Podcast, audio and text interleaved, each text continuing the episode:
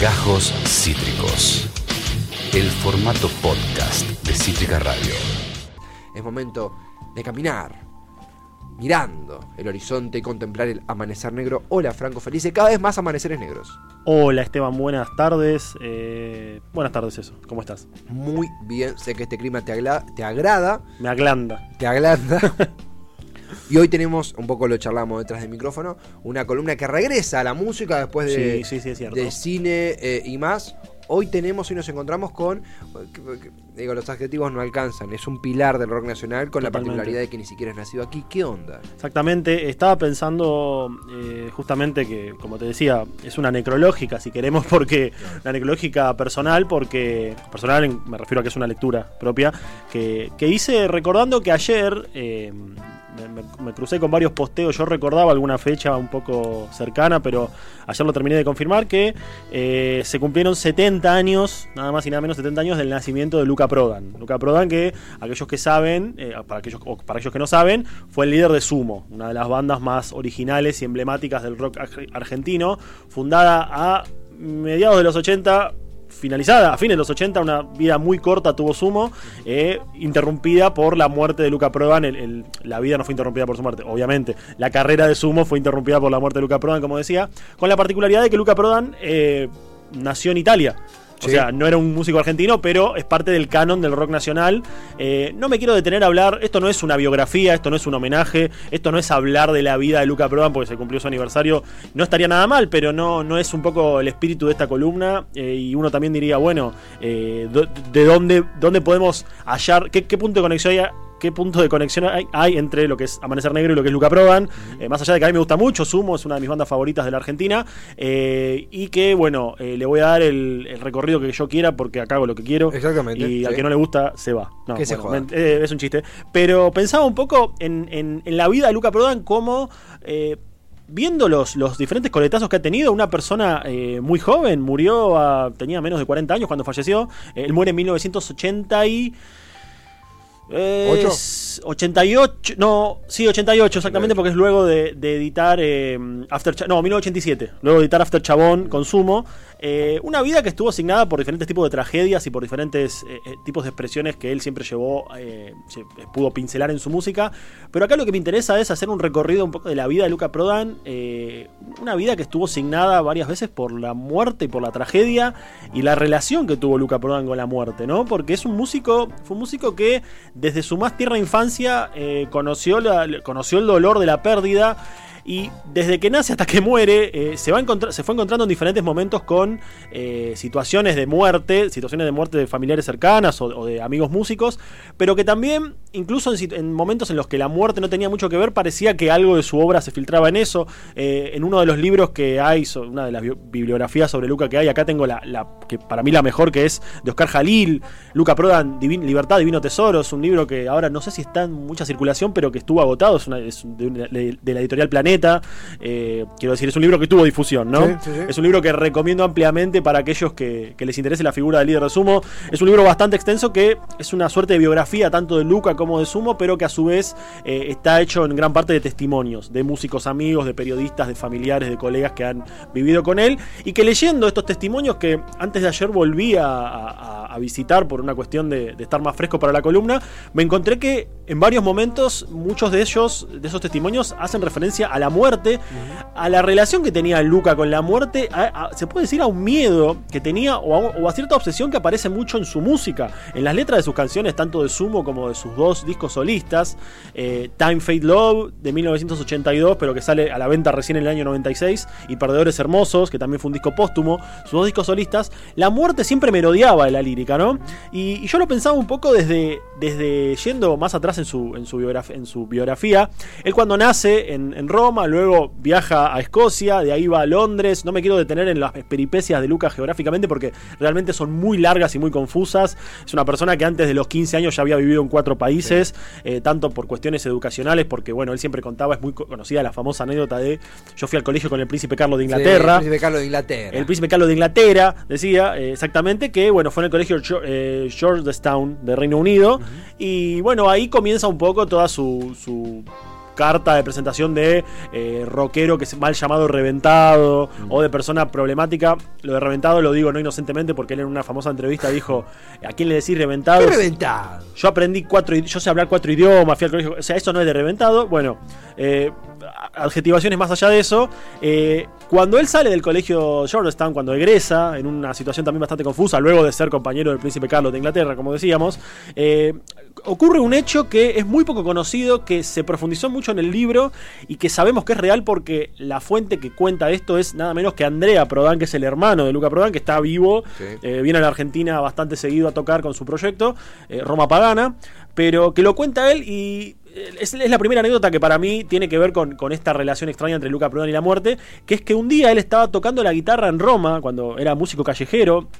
Estoy hablando de Luca. Sí, sí. Estaba sentado en Roma tocando la guitarra y apareció una persona, se le acercó una persona, según cuenta Andrea, vestida de forma un poco extraña, como muy llamativa, llamando mucho la atención su vestimenta, cómo lo miraba Luca, y se pone a hablar con él y le dice que era un chamán, que andaba por la calle, y Luca, muy respetuoso, le prestó atención y dice que, esta frase es maravillosa, se le acerca y le dice: usted es la encarnación de Eva Perón. Que Luca Prodan no sabía quién era Eva Perón. Hermoso. Luca Prodan no sabía quién era Eva Perón porque vivía, era un italiano viviendo, en ese momento estaba en Roma, era un adolescente hipón que no tenía ni idea, se le había ocurrido quién era, te estoy hablando de la década del 70, fines de los 60, no tenía ni idea de quién había sido Eva Perón. Después, cuando llegó a la Argentina, llega a Córdoba a comienzos de los 80, que se ubica en Tras la Sierra, en la localidad cordobesa, bueno, aprende quién es todo eso, pero eso fue una historia que siempre a él le llamó la atención, ¿no? Porque empezó a pensar quién era Eva Perón y que es una persona que, bueno, ya estaba muerta, y que la relación que hace una persona que no lo conocía Luca es mirarlo con él, o sea, relacionarlo con él, todavía cuando Luca era una persona que ni siquiera tenía relación con la Argentina en ese momento todavía. O sea, estamos hablando de un músico romano, italiano, tocando la guitarra en Roma, un chamán, andás a ver de dónde, porque estaba en Roma pero no sabemos de dónde era, diciéndole que era la reencarnación de una política fallecida argentina. Sí. Ya ahí hay algo que esto, por lo que pude ver y entre comillas investigar, nunca estuvo plasmado o referenciado en ninguna canción de Sumo, pero que es una anécdota que se la había guardado su hermano Andrea Prodan, que la supo en tiempo real y bueno, la contó de vuelta. El segundo caso que a mí me llama poderosamente la atención y que realmente me encanta, y que está la foto para poder ilustrar esto para aquellos que estén viendo la transmisión en vivo por YouTube, de Luca Prodan con la muerte, es que en los comienzos de Sumo, antes de grabar el primer disco, el primer disco de Sumo sale en 1985, Divididos por La Felicidad, en los años anteriores, allá por 1984 o incluso 1985, cuando Sumo era una banda emergente todavía, con Timmy McKern, con Alejandro Sokol, Diego Arnedo, Stephanie Nutan en la batería. Bueno, la historia de Sumo como banda es interesantísima, pero no es el momento. Luca, cuando subía a cantar al escenario, tenía una particularidad que era que durante la canción Calla, que es un nombre propio, él subía con un elemento a cantar, tenía al pie el micrófono y tenía al lado un elemento que llamaba mucho la atención porque parecía una rama, era como una especie de yo vi las primeras fotos y pensé que era como un jengibre enorme, y después se supo, él lo contó en realidad, que era el hueso fémur de su abuela. Él había... tomado de la tumba de su abuela, no sabemos bien cómo, ahí está, podemos ver la foto, eso que muchos pensaban que era una rama, que era un tronco, que era una especie de bastón que él usaba para personificarse, hueso de pollo, sí. Algo, hasta que él dijo que, lo dijo una vez en un show en vivo, si mal no recuerdo, en el desaparecido Café Einstein, sí, de la localidad, que era propiedad de Omar Chabán, era muy cercano a Luca Prodan, siempre ha hablado de él, y contaba que bueno, que ese era el hueso fémur de su abuela, quien la canción Calla parece que se la dedicó de alguna manera, ¿no? Que tenía como cierta reminiscencia, pero ya es la segunda muestra que a mí me lleva a, entre comillas, muy humildemente lo digo, como a elaborar esta tesis de la obsesión que tuvo Luca con la muerte, que hay un montón de casos, pero bueno, yo acá seleccioné quizás los más llamativos o los que a mí más me hicieron pensar en esto, ¿no? No conocía este dato, me parece una locura, no es un vínculo directo, no es está sonando Calla de fondo, que es un tema re alegre encima. No es una reflexión sobre que podría ser una lírica, sino sobre objetos que rodean la filosofía de Luca Prodan respecto a la muerte. Totalmente, y algo que que él siempre contaba y decía que bueno, que a su abuela era como conocer a su abuela fue como los recuerdos más felices de su infancia. No tuvo una infancia muy difícil Luca Prodan, más allá de la cuestión de viajar todo el tiempo, pero él siempre hablaba de su abuela, ¿no? Y acá en el libro de Oscar Jalil, en Libertad, Divino Tesoro, Luca, bueno, él cuenta, también siendo nieto de esta señora, cómo era la relación de Luca con él, pero bueno, él se quedó con el hueso fémur derecho, que lo subía a cantar y lo sacaba siempre en ese tema. No sé qué será de la vida de ese hueso, en algún lado estará, por ahí, esperemos que en todo caso, si no está en un cajón, que lo tenga por lo menos su hermano, Andrea Prodan, porque bueno, tendría sentido que lo tenga un familiar. Pero hablando de familia y Luca Prodan, me quiero ir al siguiente ítem, que es quizás el más triste, más doloroso.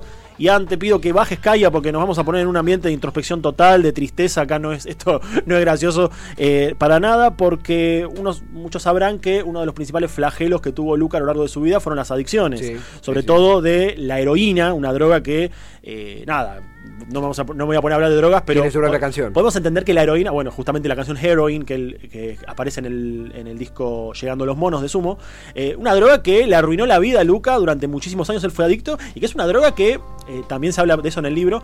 En Argentina tuvimos el autor dice, en Argentina tuvimos la suerte de no conocer a la heroína, porque el flagelo de la heroína nunca llegó a Argentina como sí en Europa. Es una droga que acá era muy cara y muy difícil, y que, insisto, si se puede decir, nunca explotó la heroína en Argentina, pero sí en Europa. Recordemos que Luca estaba viviendo en Reino Unido, viviendo en Roma, viviendo en Escocia, por lo tanto cayó en las garras de la heroína en una edad muy joven. Después viene acá a rehabilitarse, esa es otra historia, pero la heroína es una de las adicciones que lo empiezan a consumir. Después hubo otra que fue la que lo terminó matando, que es la adicción al alcohol, a la ginebra principalmente, pero con la heroína y Luca hay una historia muy particular, más allá de la canción Heroína, y es que en un momento él estaba tan desbordado de consumo que comenzó a distribuir heroína, no a vender, sino entre sus círculos más cercanos, y la persona más cercana a la que él le cedió heroína fue a su hermana Claudia.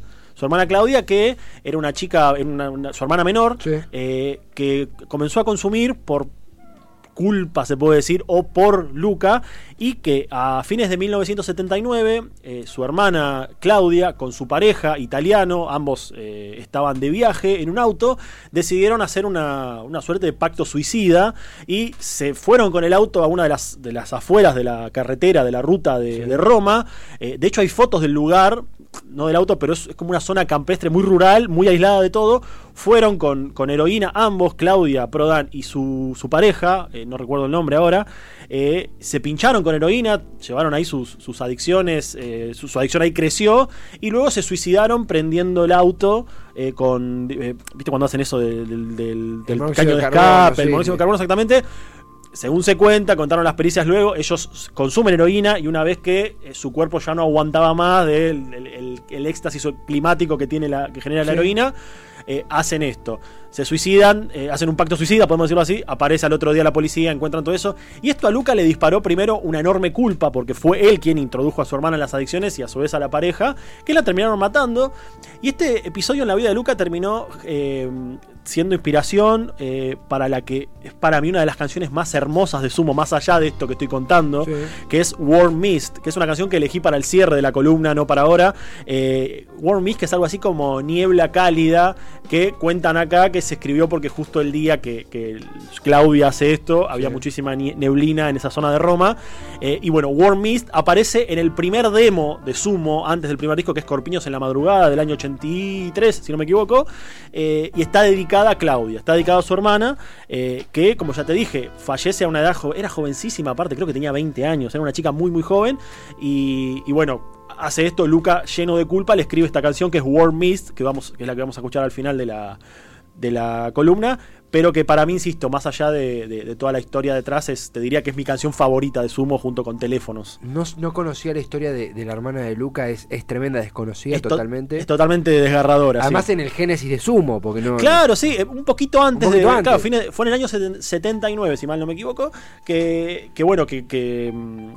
Claudia Prodan hace esto. Bueno, la familia de Luca queda bastante destruida, él sigue viajando, los padres, el padre creo que cae enfermo después, bueno, es toda una historia, pero él ya en ese momento comenzaba a viajar, y en 1980 se puede decir, entre grandes comillas, final feliz, porque Luca viene a Córdoba de la mano de Timmy McKern, que fue el manager de Sumo, cuñado de Germán Funchio, que después sería miembro de Sumo. Eso tiene más que ver con la historia de la banda, es otra cosa, pero acá estamos hablando puntualmente de Luca Prodan y la muerte, que escribe otro capítulo cuando, en el disco final de Sumo, en After Chabón de 1987, Luca lo escribe en una total... esto lo dicen muchos músicos que estuvieron presentes en la grabación o en la gira de presentación, que fue muy corta por la muerte de Luca justamente. Luca estaba en su peor momento, ya no consumía heroína, pero era muy adicto a la ginebra, tomaba ginebra todo el tiempo, se la pasaba vomitando, no iba a ensayar porque estaba totalmente quebrado de dado vuelta, y escribe una canción en la que cuenta la leyenda, y acá sí digo leyenda porque nunca se confirmó, pero siempre estuvo en el medio entre los músicos que lo acompañaban en Sumo y periodistas, que la canción Don't Turn Blue, No Te Pongas Azul, que es parte del último disco de Sumo, de After Chabón, justamente habla de ese miedo a la muerte que tiene Luca porque sabía que estaba mal. Entonces él realmente se sentía mal y... como toda persona adicta, le cuesta mucho salir de ese círculo, pero la diferencia acá es que Luca decía, yo sé que me puedo estar muriendo.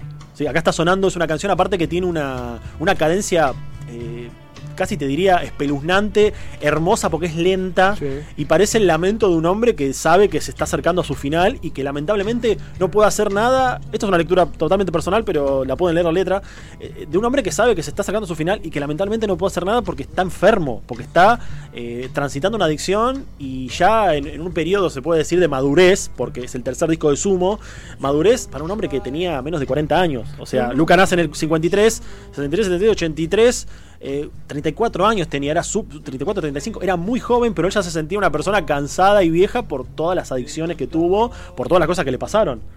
Ahí está mostrando Ian Soler el videoclip del fémur. Sí, sí, con Ricardo Mollo al lado, si no me equivoco. No sé si es Ricardo Mollo o Diego Arnedo, porque tenían el pelo parecido, pero veo un bajo, así que me parece que es Arnedo. Es Diego Arnedo, sí. Esta especie de oda a sus últimos días, con la contradicción de que era una persona... Tremendamente joven, sí, que ya en el disco, en After Chabón, que es el disco final de Sumo, insisto, hay varios estados, hubo muchos estados de ánimo durante la grabación, pero ¿qué pasa?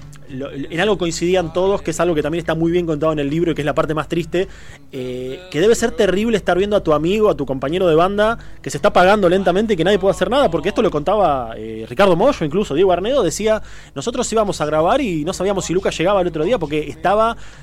totalmente destruido, y de hecho, a ver, el disco sale y a los 5 o 6 meses muere Luca. De hecho, en la presentación del disco en Obras, en noviembre del año 87, los asistentes de la banda le tenían que escribir la letra de las canciones en las cartulinas de los costados del escenario y mostrarle porque no se acordaba de nada.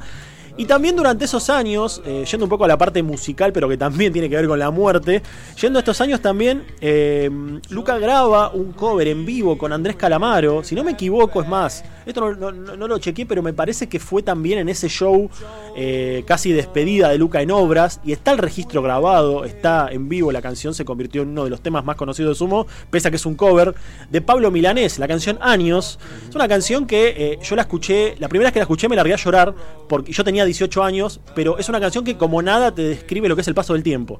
Imagínate si a mí, que era un chico de 18 años, sí, me emocionó, me imagino lo que debe ser para una persona que por ahí en ese momento me doblaba en la edad que yo tenía y que había vivido 10 veces más. Y es una canción que Sumo la graba en vivo con Andrés Calamaro tocando los teclados. En Obras, si no me equivoco, insisto, en este mismo show donde Luca estaba muy mal, graban la canción Años de Pablo Milanés, donde es un tema que pasa con... es la famosa frase, el tiempo pasa, nos vamos volviendo viejos. Sí.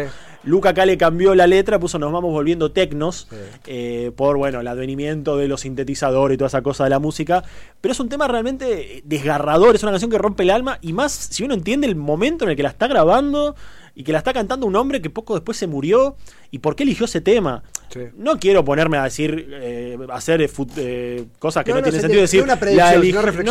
Pero uno lo ve desde este lado y hasta parece bastante reflexivo, ¿no? Sí. Realmente, la canción de Pablo Milanés, Años, como te decía, está en vivo, de hecho están discos de Sumo oficiales.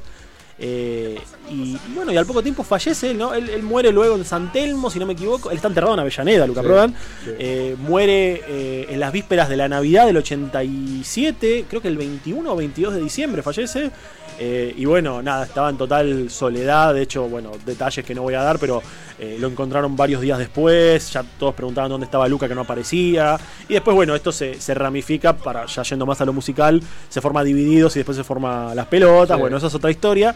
Pero durante todos sus años, durante gran parte de su vida, este baile cercano que tuvo Luca con la muerte, yo pensaba en una frase de una canción de Los Natas que decía: soy el que baila paso a paso con la muerte. Y pensaba en Luca, ¿no? Que durante toda su vida, y acá solamente di 4 o 5 ejemplos, ¿no? De lo de la reencarnación, lo del hueso de su abuela, lo de su hermana, lo de la canción Años, lo de Don't Turn Blue. Pero parecía que siempre le tenía miedo a eso. No sé si miedo, pero había una obsesión leve. Y realmente es fácil decirlo 35 años después de que pasó todo esto, pero si uno se sienta y lee un poco sobre Luca o revisa su obra, encuentra que estaba constantemente esto. En su disco solista que graba en el 82, cuando llega a Córdoba, que se edita recién en 1996, disco que lo recomiendo, se llama Time Fate Love, Tiempo, Fe y Amor. Es un disco que él graba cuando llega a Córdoba, en una soledad absoluta, se encerrado en una piecita con un grabador, son él y su guitarra y una máquina para hacer secuencia. Ese disco trae la canción, para mí, más triste del rock nacional, llamada Lamento, en donde también está obsesionado y está hablando de la idea de su propia muerte. Tiene una frase que te apaga el día totalmente, que es una piña en la cara, que es mi tiempo ya no se mide en... no recuerdo cómo era, pero el dolor no se mide en pulgadas, se mide en lágrimas. O sea, una poética totalmente deudora de Rambo y de estos artistas malditos, hecha por un hombre. Acá está sonando, y si suena más de un minuto voy a ponerme a llorar. Esta es Lament, la canción de Luca Prodan, de su disco solista Time Fate Love, que me parece, como te decía, un documento, una reflexión que uno piensa también. Una persona tan joven pensando tanto en la muerte, sí, y pensando tanto en su propia finitud, cuando acá todavía le quedaban unos cuantos años de vida, ¿no?